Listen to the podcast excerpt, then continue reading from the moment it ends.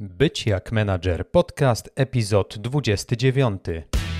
W wieku 16 lat wiedziałem, że chcę robić wybitne rzeczy w gronie wybitnych specjalistów. Zostałem więc menadżerem i choć zarządzanie to niełatwy kawałek chleba, uczę, jak to robić na najwyższym poziomie. Jestem Mariusz Najwer, a to mój podcast o zarządzaniu w IT. Dzień dobry. Powoli wiosna zagląda mi przez okna, a nagrywam to w drugiej e, połowie kwietnia 2023 roku. Nie ukrywam, że kwiecień taki, jaki ja pamiętam z dzieciństwa, wyglądał zupełnie, zupełnie inaczej. W sensie takim, że na śmingusa, dyngusa biegaliśmy już w shortach i mm, t-shirtach, lejąc wodą e, przypadkowo napotkane dziewczyny. W obecnych czasach ciężko jest sobie wyobrazić śmigus dyngus z, z zimnym kubłem wody na głowie mm, z uwagi na niskie temperatury, jakie mamy w tym miesiącu. Natomiast my tu gadu gadu o pogodzie. Dla Ciebie, drogi słuchaczu, jeżeli jesteś tutaj przypadkiem lub po raz pierwszy, przypomnę, że mój podcast kieruje do szeroko pojętej branży menedżerskiej w IT. Product ownerów, analityków biznesowych, project managerów i tutaj moja najbliższa specjalizacja product menadżerów. Dziś poopowiadamy sobie trochę więcej o dokumentacji projektowej, ale z innej strony. Powiem oczywiście, dlaczego tak ważna jest dokumentacja w projekcie, ale powiem o tym w dużym y, uproszczeniu i wielkim skrócie, bo o tym jest już osobny podcast. Podcast numer 21 pod tytułem Po co nam dokumentacja w projekcie? Jeśli jeszcze, drogi słuchaczu, nie słyszałeś tamtego epizodu, to serdecznie zachęcam, żeby go odsłuchać. Ja postanowiłem w jednym miejscu opisać i udostępnić 7 szablonów dokumentów. 7 szablonów, które według mnie mogą pomóc Tobie, wszystkim tak naprawdę, project managerom. Także dziś temat naprawdę dotyczący zarządzania projektem, nie produktem, chociaż też pewnie będziemy skubać różnych, różnych aspektów szeroko pojętego zarządzania w IT. I co teraz nastąpi? Ja zaraz opowiem kolejno o każdym z siedmiu szablonów y, pomocnych w kierowaniu projektem. Szablony będę opisywał w taki sposób, że nie musisz ich widzieć ani na nie patrzeć, żeby zrozumieć, jaką wartość do Twojej pracy mogą wnieść te dokumenty. Także jeśli słuchasz tego podcastu na przykład jeżdżąc na rowerze, czy jadąc samochodem, albo ćwicząc na siłowni, no to uspokajam. Nie musisz oglądać wideo, sam dźwięk w zupełności wystarczy. Wszystkie szablony z dzisiejszego podcastu znajdziesz na moim blogu byćjakmanager.pl pod epizodem numer 29, tak to dzisiejszy epizod. Pamiętajmy, że rodzajów dokumentacji projektowej jest od groma. Naprawdę liczba jest ogromna. Dzisiaj dotkniemy jedynie skrawka tej materii, a już to, z których szablonów dokumentów zechcesz skorzystać przyszłości wynikać e, będzie na pewno ze specyfiki i Twojego projektu, ale także będzie to zależeć od Twoich osobistych preferencji. Lecimy zatem z tematem, a gdyby zaszła taka potrzeba, to przypomnę, że jestem do Twojej dyspozycji w ramach mojej konsultacji 1 na 1, na które możesz zapisać się przez wspomnianą stronę byciakmanager.pl i zachęcam gorąco do zapisania się na newsletter. Moi stali słuchacze już to wiedzą, że nie handluję czyimiś adresami mailowymi ani imieniem. Wysyłam tylko i wyłącznie update'y dotyczące podcastów. Czym jest dokumentacja projektowa? Jeszcze zanim zaczniemy rozmawiać o tych y, szablonach, jakie dla Ciebie przygotowałem. Opowiedzmy sobie o tym w dwóch zdaniach, chociaż odpowiedź na to pytanie może być dla wielu osób oczywista. Gdybym miał stworzyć taką uniwersalną, wręcz encyklopedyczną definicję dokumentacji projektowej, to powiedziałbym, że to jest każdy stworzony dokument, który w szczegółach opisuje pewne kroki podejmowane w trakcie cyklu życia projektu lub po prostu pewne etapy, przez które przechodzimy w czasie realizowania projektu. Jeśli zgodzilibyśmy się z taką definicją, to takimi etapami w projekcie mogą być na przykład ustalenie zakresu całego projektu, zebranie i opisanie wymagań technicznych oraz biznesowych, planowanie, development lub po prostu implementacja, zarządzanie zmianami w projekcie, ocena, nazywana też szacowaniem oraz przykładowo zamknięcie projektu i podsumowanie go w raportach. A teraz wyobraź sobie, że przez poszczególne etapy mielibyśmy przechodzić bez dokumentowania zmian i jakichkolwiek ustaleń. Zdradzę pewien fakt ze swojej przeszłości zawodowej. Kiedyś, kiedyś próbowałem sił z przyjaciółmi, z którymi rozwijałem startup bez prowadzenia odpowiedniej dokumentacji. Powiem tak, dziś tego startupu już nie ma, co też wiele tłumaczy. Nie twierdzę, że brak dokumentacji był główną przyczyną naszej porażki, ale na pewno byłoby to dużo łatwiejsze i profesjonalne, gdybyśmy taką dokumentację wtedy tworzyli od samego początku. Dobrze prowadzona dokumentacja pomaga w kolaboracji i poprawia ogólną, wspólną współpracę z zespołem, z zarządem, kierownictwem czy klientami. Głównie dlatego, że ty oraz inne decyzyjne osoby w projekcie zawsze macie jedno oficjalne źródło prawdy, do którego można zajrzeć, gdy, gdy czujesz jakby, że e, potrzebujesz dodatkowych informacji przed podjęciem jakiejś ważnej decyzji w projekcie. Nie chcę za bardzo rozwijać się przy tym punkcie, bo tak jak wspomniałem, na moim blogu pojawiały się już wcześniej tematy związane z dokumentacją i zawsze można sobie tam te treści wyklikać. Uznajmy więc w tym miejscu, że ja i ty rozumiemy i zgadzamy się, że dokumentacja w projekcie jest po prostu zajebiście ważna. Dziękuję i tyle. Zanim przejdziemy do mięsa, to chcę jeszcze wspomnieć o tym, o czym dotychczas nie mówiłem, mianowicie jak zarządzać tym całym procesem tworzenia dokumentacji. Nawet Najlepsze szablony do prowadzenia dokumentacji pójdą do kosza, jeśli ty i pozostali członkowie Twojego zespołu nie będziecie potrafili taką dokumentacją zarządzać. Także zapamiętaj proszę cztery proste zasady. Cztery zasady, które pomogą Tobie zbudować odpowiedni proces zarządzania dokumentacją projektową. Zasada numer jeden: twórz dokumenty z wyprzedzeniem. Jeśli mówimy o idealnym świecie, a do takiego dążymy, nawet jeśli wydaje się nieosiągalny, to idealną sytuacją jest, gdy zawsze masz oko na to, gdzie obecnie ty i twój, e, ty i twój zespół jesteście z projektem. Podobnie idealną sytuacją byłoby, gdyby odpowiednie dokumenty były gotowe z wyprzedzeniem. To mogą być dokumenty napisane z użyciem różnych narzędzi dostępnych na rynku. To może być Word, może być Excel, dokumenty Google czy nawet PowerPoint. Wybierz taki dokument, taki typ dokumentu, który najlepiej pasuje do konkretnego procesu albo wydarzenia, jakie chcesz y, opisać. Na przykład, jeśli w projekcie pojawia się ryzyko, to bardzo często najlepszym sposobem zobrazowania ryzyka będzie tabelka, a skoro tabelka, to Excel zrobiłby tutaj potencjalnie dobrą robotę.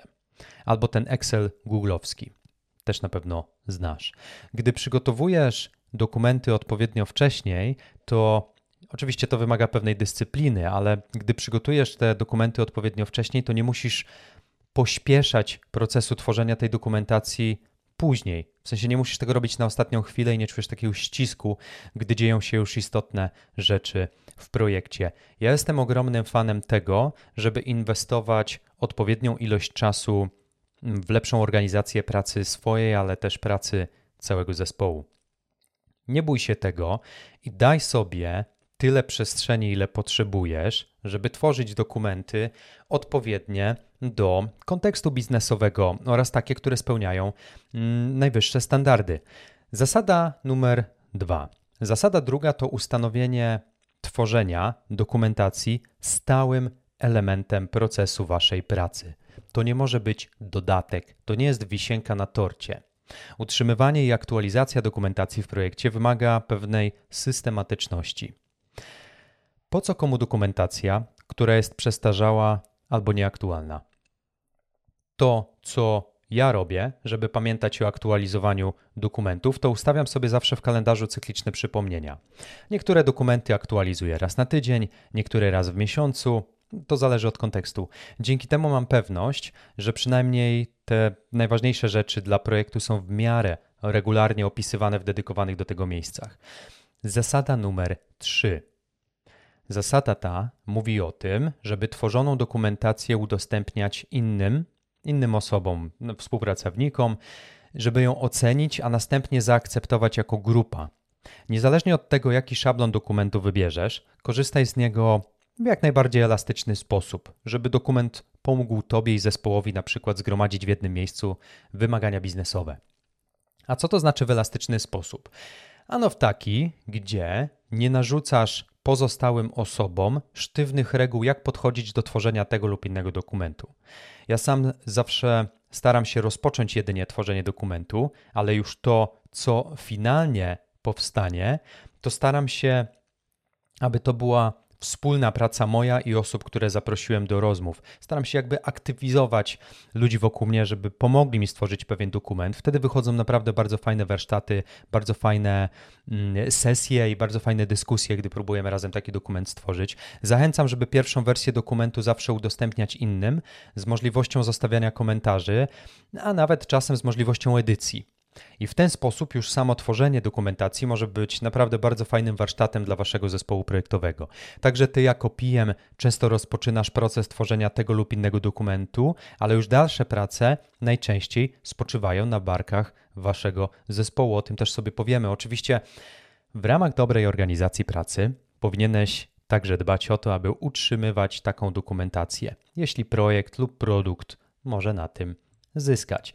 I zasada czwarta Zasada czwarta mówi o tym, żeby zapisać, ale też y, zarchiwizować dokumentację projektową.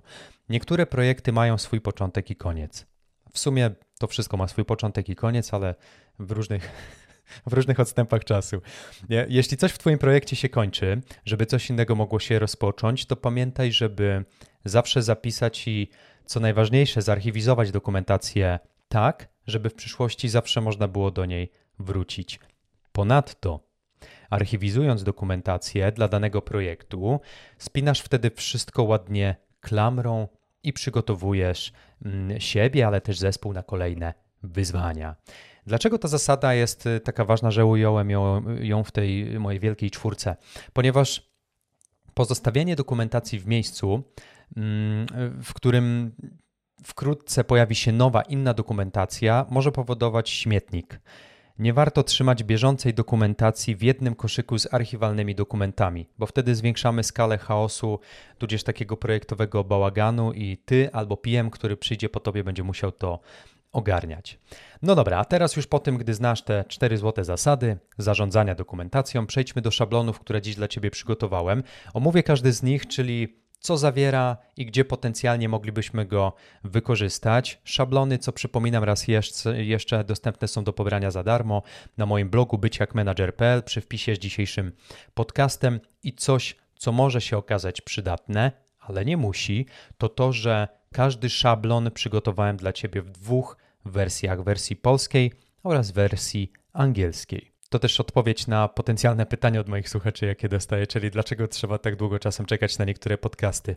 Bo ja to staram się robić pieczołowicie i zawsze dać taką jakąś wartość ekstra, której nie musiałbym dowozić, ale jednak staram się. Mam nadzieję, że to zostanie prędzej czy później docenione, chociaż część z Was już naprawdę bardzo to docenia.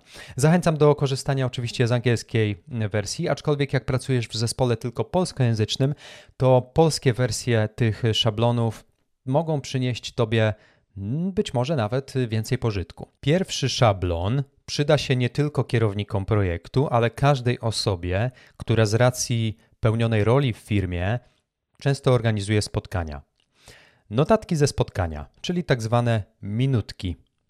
Ja będę się odnosił tutaj do polskich wersji tych szablonów, więc niektóre nazwy, chociaż brzmią śmiesznie, żeby nie powiedzieć idiotycznie w języku polskim, no to jednak tutaj na potrzeby, ja myślę po polsku, żyję po polsku i swój podcast prowadzę po polsku, więc staram się to tłumaczyć, ale też zawsze podkreślam, że jestem jednak większym fanem pracy w języku angielskim i komunikowania się ze współpracownikami właśnie w tymże języku, ponieważ angielski, chociaż nikt tego nigdy nie napisał i nie powiedział oficjalnie, jest pewnym takim umownym, globalnym językiem całej branży IT. Minutki. W spotkaniach, chociaż mogłoby się wydawać inaczej, nie chodzi tylko o to, żeby się spotkać, miło porozmawiać i przepalić czas na pogawędkę bez ustalenia konkretnych rzeczy i ewentualnych działań, jakie trzeba podjąć w zespole. Niestety wciąż, mówię niestety, mm, zdarzają się takie spotkania, w czasie których uczestnicy pogadają, pogadają, a następnie wrócą do swoich zajęć i tyle. Po jakimś czasie znów się spotykają, i rozmawiają o tym, co udało się osiągnąć w ostatnim czasie, i tu pojawia się problem, bo mało kto pamięta, kto co tak naprawdę miał zrobić. Dochodzi czasem do nieporozumień, bo jeden członek zespołu twierdzi, że to jego kolega z teamu miał coś sprawdzić, z kolei ten kolega nie przypomina sobie, że coś zostało mu oddelegowane. I tak sobie można rozmawiać i rozmawiać, a robota się sama nie zrobi. Dobrą praktyką jest prowadzenie notatek ze spotkań. Chodzi o krótki zapis tego, co, z kim i kiedy ustalono. Niby proste, ale żeby jeszcze bardziej ułatwić sobie życie, to często spisuje się tak zwane minutki. Najlepiej na początku spotkania wyznaczyć osobę, która sporządzi taki krótki dokument. Nierzadko tą osobą jest właśnie organizator spotkania lub jakiś kierownik projektu albo mm, lider zespołu, który wyręcza w tym organizatora spotkania. Na moim szablonie minutek umieściłem następujące pola. Sekcja ogólna, w której wpisujesz datę oraz miejsce spotkania. Najczęstszym miejscem są ostatnio wideokonferencje, także możesz y, po prostu wpisać spotkanie online. Ponadto warto wpisać nazwę spotkania oraz y, organizatora spotkania. W osobnej kolumnie warto wypisać osoby zaproszone na spotkanie z podziałem na tych, którzy byli obecni oraz na tych, którzy nie dotarli. Nie wnikajmy w szczegóły nieobecności, bo to nie ma większego znaczenia. Nieobecni to nieobecni i tyle nam wystarczy. Często poważnym błędem komunikacyjno-organizacyjnym jest brak agendy dla organizowanych spotkań. Warto zawsze w kilku punktach stworzyć taką agendę na potrzeby spotkania. Wtedy dajesz sobie oraz innym poczucie dobrej organizacji, dobrego prowadzenia projektu, a przy okazji, mówiąc językiem sejmowym, pilnujesz porządku obrad. Także w moim szablonie minutek również znajdziesz miejsce na agendę. Poza agendą dodałem też osobną tabelę, żeby wypisać w krótkich punktach, jakie rzeczy omówiliście w czasie spotkania. To, co polecam Tobie robić, gdy będziesz tworzył minutki, to to, żeby tworzyć je na bieżąco w czasie spotkania. Możesz nawet udostępnić ekran pozostałym uczestnikom spotkania i robić notatki tak, żeby inni mogli je komentować i podpowiadać Tobie, co warto w nich wpisać. Umieściłem również osobne pole pojedyncze dla wniosku ze spotkania, jednego wniosku. I to pole nie jest jakoś super ważne, ale jeśli spotkanie dotyczyło na przykład jednego konkretnego tematu, to może warto również podsumować całość jednym zdaniem. Ostatnia sekcja, czyli tak zwane action pointy. Po polsku zatytułowałem tę sekcję do zrobienia. I tak jak wszystkie poprzednie pola można śmiało pominąć, tak tutaj polecam zwrócić szczególną uwagę na to, kto i jakie zadania, czynności powinien podjąć, żeby zadziało się to, co wspólnie ustaliliście na spotkaniu. Formuła przepisywania zadań jest bardzo prosta. Piszesz krótko, co jest do zrobienia, a następnie decydujecie w waszym gronie, kto podejmie się realizacji tego zadania i przypisujecie nazwisko osoby właśnie przy tym zadaniu. I tyle. Kolejny szablon, jaki dla Ciebie przygotowałem, na pewno przyda Ci się w zebraniu wszystkich najważniejszych rzeczy o projekcie w jednym miejscu. Ja lubię taką organizację, lubię sam siebie dyscyplinować, żeby gdzieś tam nawet na boku, tylko wewnętrznie dla siebie notować wszystko, co dzieje się w projekcie. Chodzi bowiem o streszczenie projektu, czyli tak zwany brief. Tutaj krótko i na temat, bo właśnie tak ma wyglądać ten dokument. Chodzi o to, aby project manager zawsze miał pod ręką dokument, w którym jak najbardziej skrótowo opisane są najważniejsze rzeczy dotyczące projektu. W związku z tym w szablonie znajdziesz sześć następujących akapitów: nazwa projektu, o projekcie, cele projektu, o zespole, zakres prac oraz oś czasu. Przejdźmy sobie mm, pokrótce mm, przez każdy z tych punktów. Nazwa projektu. Tutaj nic wyjaśniać nie trzeba. Akapit o projekcie. Dosłownie w jednym lub dwóch zdaniach napisz, kto zainicjował projekt, czego ten projekt dotyczy i dlaczego właśnie ten projekt został zainicjowany. Cele projektu.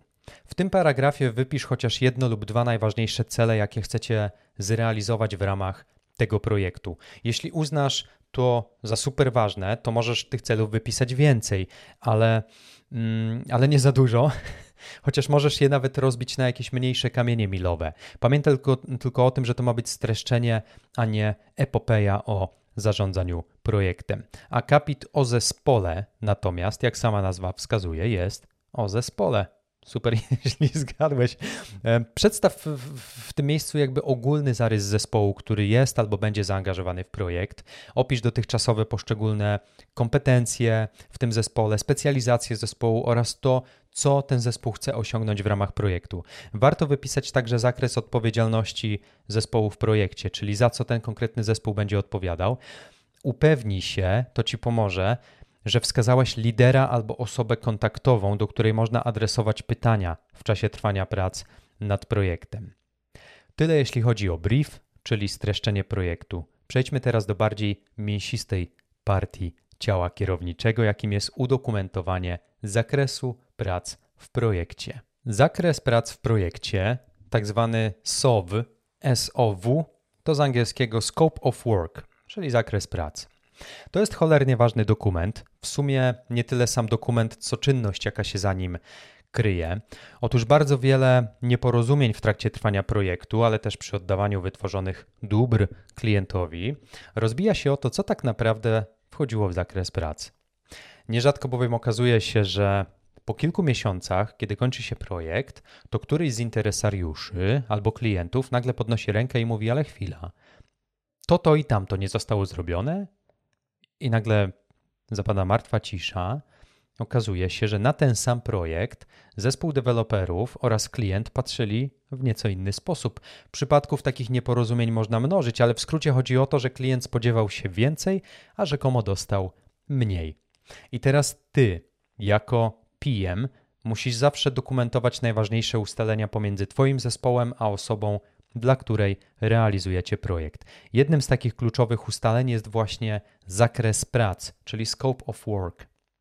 Dokumentowanie takich ustaleń może przybierać oczywiście różne formy. Najprostszą z nich jest bodajże nagranie spotkania z klientem, jeżeli jest to spotkanie online, lub wysłanie notatki na mailu po takim spotkaniu z listą rzeczy, jakie ustaliliście. Aczkolwiek szablon, który dla Ciebie przygotowałem, pomoże Ci uniknąć nieporozumień i niemalże poprowadzi Cię za rączkę w czasie ustalenia, ustalania zakresu prac z klientem.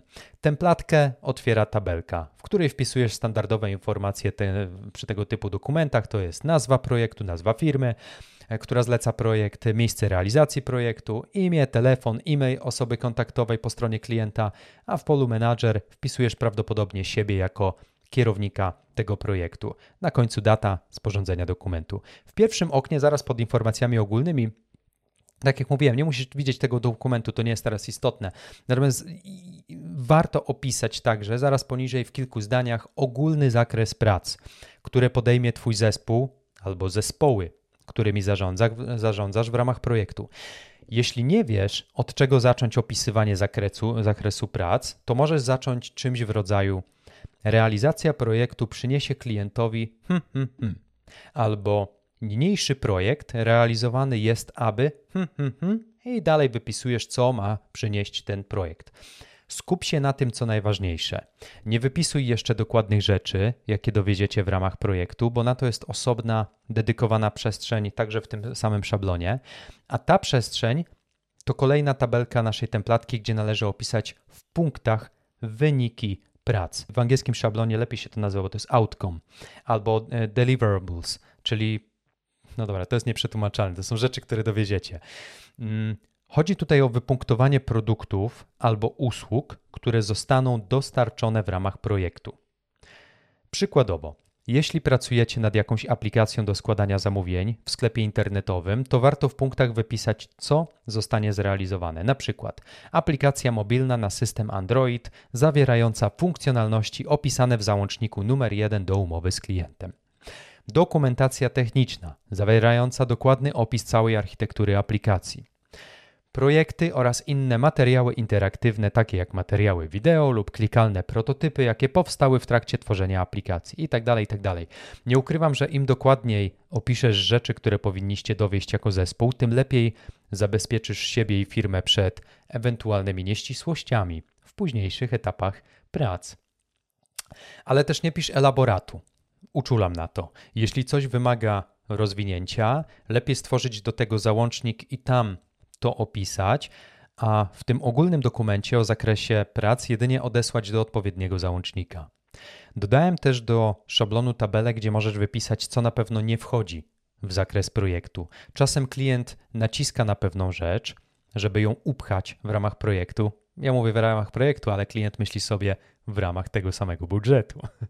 E, ale wasz zespół wie, że nie będzie tego w stanie zrealizować w ustalonym czasie i za ustalone pieniądze. E, warto już na etapie ustalania szczegółów projektu wyraźnie zaznaczyć to, co znajduje się poza zakresem prac. Masz do tego wyznaczone miejsce w szablonie, tak żeby nie zapomnieć. Inną, myślę, że równie ważną sekcją w dokumentowaniu mm, zakresu projektu jest zdefiniowanie pewnych kamieni milowych. Kamienie milowe są o tyle ważne, że pomagają rozbić tego kloca, ten monolit zwany projektem, na pewne mniejsze etapy. Nie zapominajmy tutaj o interesariuszach i sponsorach projektu, którzy lubią być i najczęściej chcą być informowani na bieżąco o postępach prac w projekcie. I kamienie milowe to jest taki idealny pretekst do tego, żeby co jakiś czas odtrąbić sukces na spotkaniu z klientem i pochwalić się, że zespołowi udało się właśnie osiągnąć kolejny kamień milowy, którym jest zrobienie tego czy tamtego. Dzięki kamieniom milowym ty także możesz łatwiej i sprawniej monitorować postępy w projekcie i na pewno łatwiej też samemu zespołowi, nawet na etapie wyceniania projektu, estymować najpierw poszczególne kamienie milowe, a nie od razu cały projekt. Także super przydatną praktyką jest wpisanie kamieni milowych do zakresu prac, żeby było jasne na jakich etapach realizowany będzie projekt. Przedostatnim punktem formalnym będzie udokumentowanie wszystkich interesariuszy projektu. Oczywiście masz do tego przygotowany paragraf w templatce, wypisz imię każdego interesariusza, czy tam sponsora, jaką pełni funkcję oraz jaka jest jego rola w projekcie. No, chyba, że projekt ma jednego interesariusza, klienta, to wtedy raczej można pominąć ten krok. Pominąć możesz również ostatnią sekcję, jaką znajdziesz w dokumencie, mianowicie zgody i komentarze do dokumentu. Biorąc na chłopski rozum i mniej chłopską logikę, to przy ustalonym zakresie prac należałoby się podpisać, żeby nie było niedomówień. A kto ma się podpisać pod tym zakresem prac? Teoretycznie wszystkie zainteresowane strony. Bardzo często są tylko dwie strony: osoba reprezentująca zespół projektowy, na przykład project manager, oraz osoba reprezentująca klienta lub sponsora projektu aczkolwiek w zależności od projektu osób decyzyjnych może być więcej. Wspomniałem, że możesz pominąć wypełnianie ostatniej tabeli z dokumentu, gdzie osoby decyzyjne muszą złożyć podpisy, podpisy pod zakresem prac, bo równie dobrze możesz to załatwić na mailu, czyli po ustaleniu mm, tego zakresu prac, w wypełnieniu dokumentu można zwyczajnie wysłać dokument mailem do osób decyzyjnych i poprosić o informację zwrotną z akceptacją zakresu. Wszystko, co zadziała na Twoją korzyść oraz korzyść klienta i zespołu projektowego, będzie dobrym posunięciem. Amen. A skoro już ustaliliśmy, co wejdzie w zakres prac i mamy na to dupochron w postaci wspomnianego dokumentu, to teraz trzeba rozkminić, kto dowiezie projekt do końca. Tym sposobem dochodzimy do miejsca, gdzie wielokrotnie pada słowo znienawidzone przez departamenty HR-owe, mianowicie porozmawiamy o zasobach. Zasoby z angielskiego resources. Zasoby to ludzie.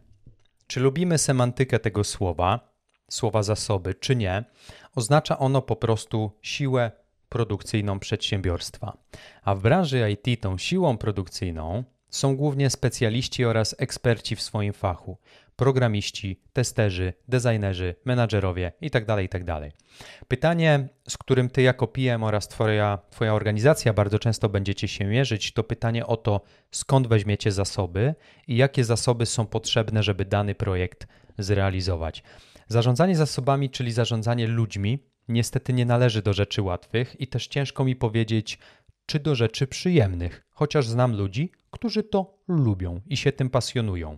Co należy zrobić jeszcze zanim projekt wystartuje?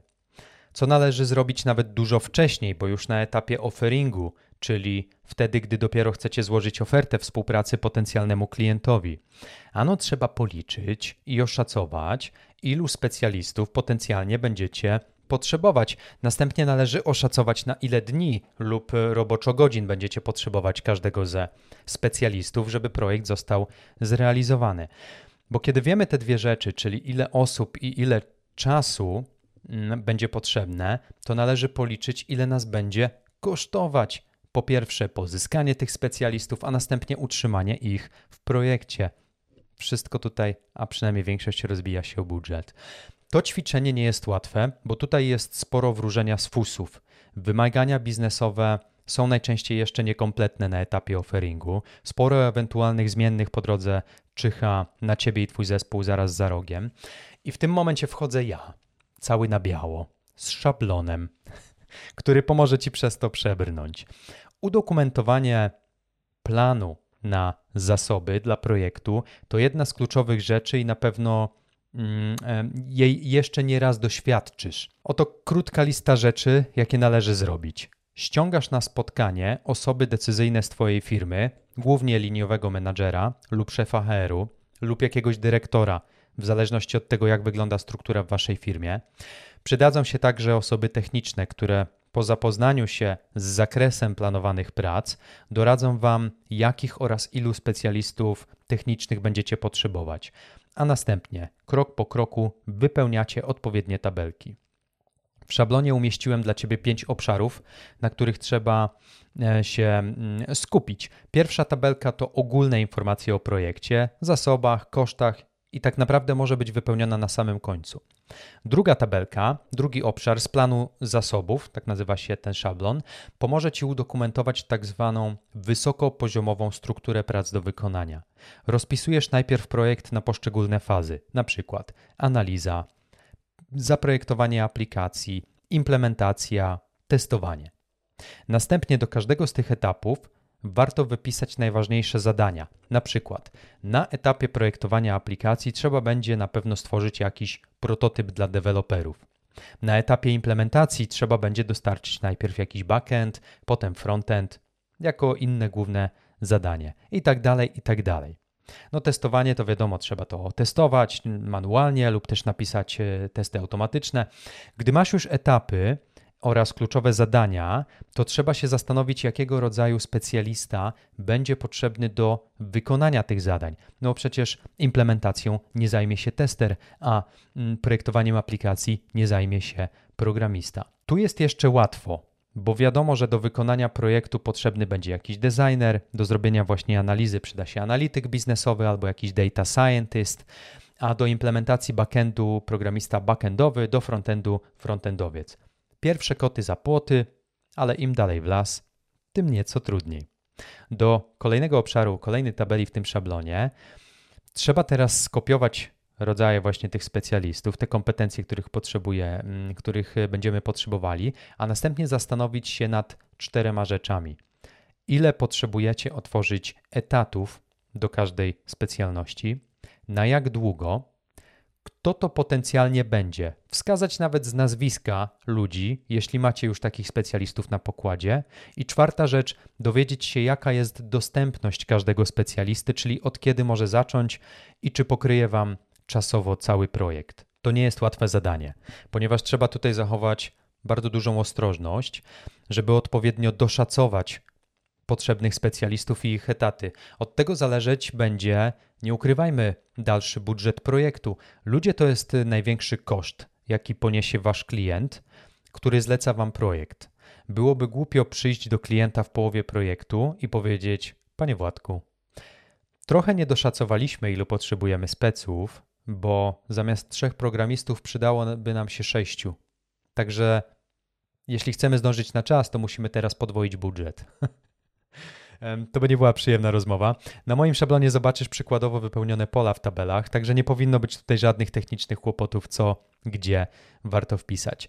Dwie kolejne tabele, tabele to podsumowanie kosztów, bazując na szacunkach, jakie zrobiliście wspólnie, czyli ilu specjalistów, na ile czasu potrzebujecie. Podsumuj teraz, ile będą kosztować Was specjaliści dedykowani do każdego etapu projektu. Liczysz to w prosty sposób. Liczba etatów razy liczba dni pracy razy stawka dzienna za etat. I masz już koszt wynagrodzeń dla poszczególnych etapów w projekcie. Nie musisz pamiętać tego wzoru, wszystko jest w szablonie. Druga tabela z podsumowaniem mówi natomiast o dodatkowych kosztach. Nie tylko ludzie są kosztem, chociaż to główny koszt. Takich jak pozyskanie tych specjalistów, czyli koszt rekrutacji, dodatkowe szkolenia dla zespołu, czy przykładowo jakieś narzędzia albo technologie, w które trzeba zainwestować na potrzeby projektu.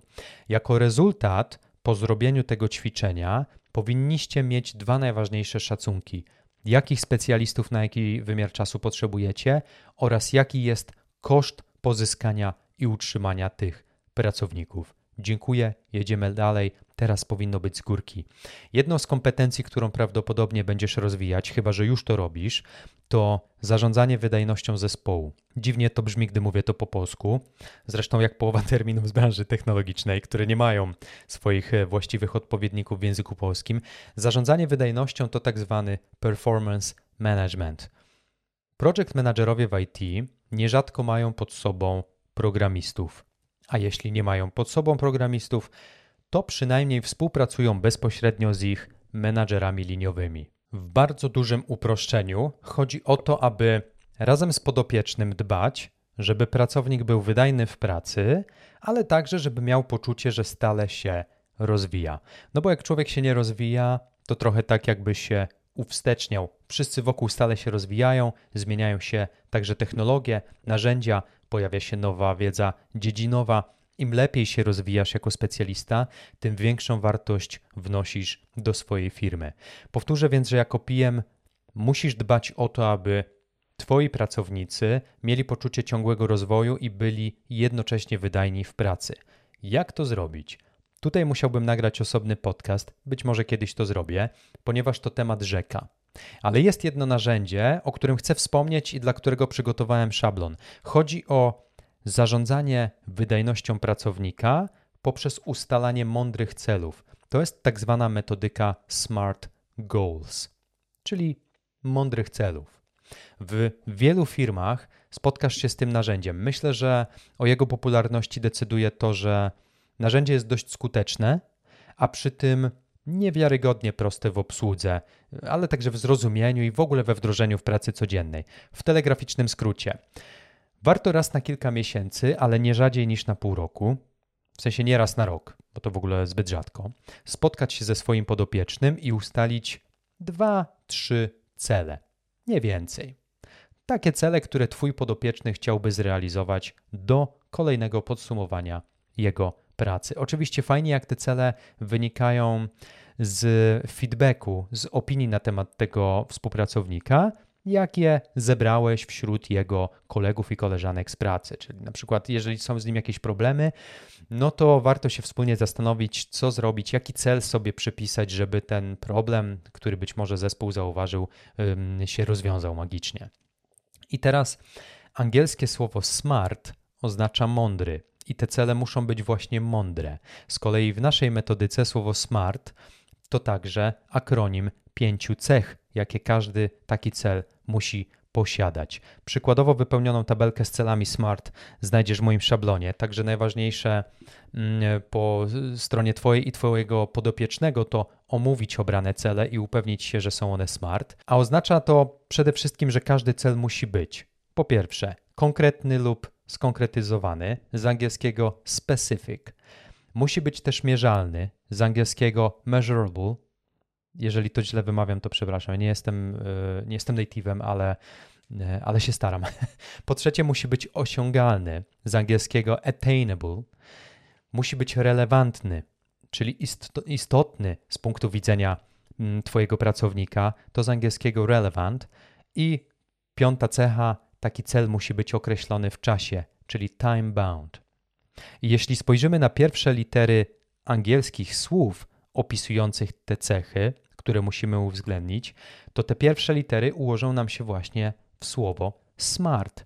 Stąd nazwa metodyki Smart Goals. Zachęcam do skorzystania z tego szablonu, bo to naprawdę świetna pomoc dydaktyczna w czasie rozmów okresowych z pracownikami.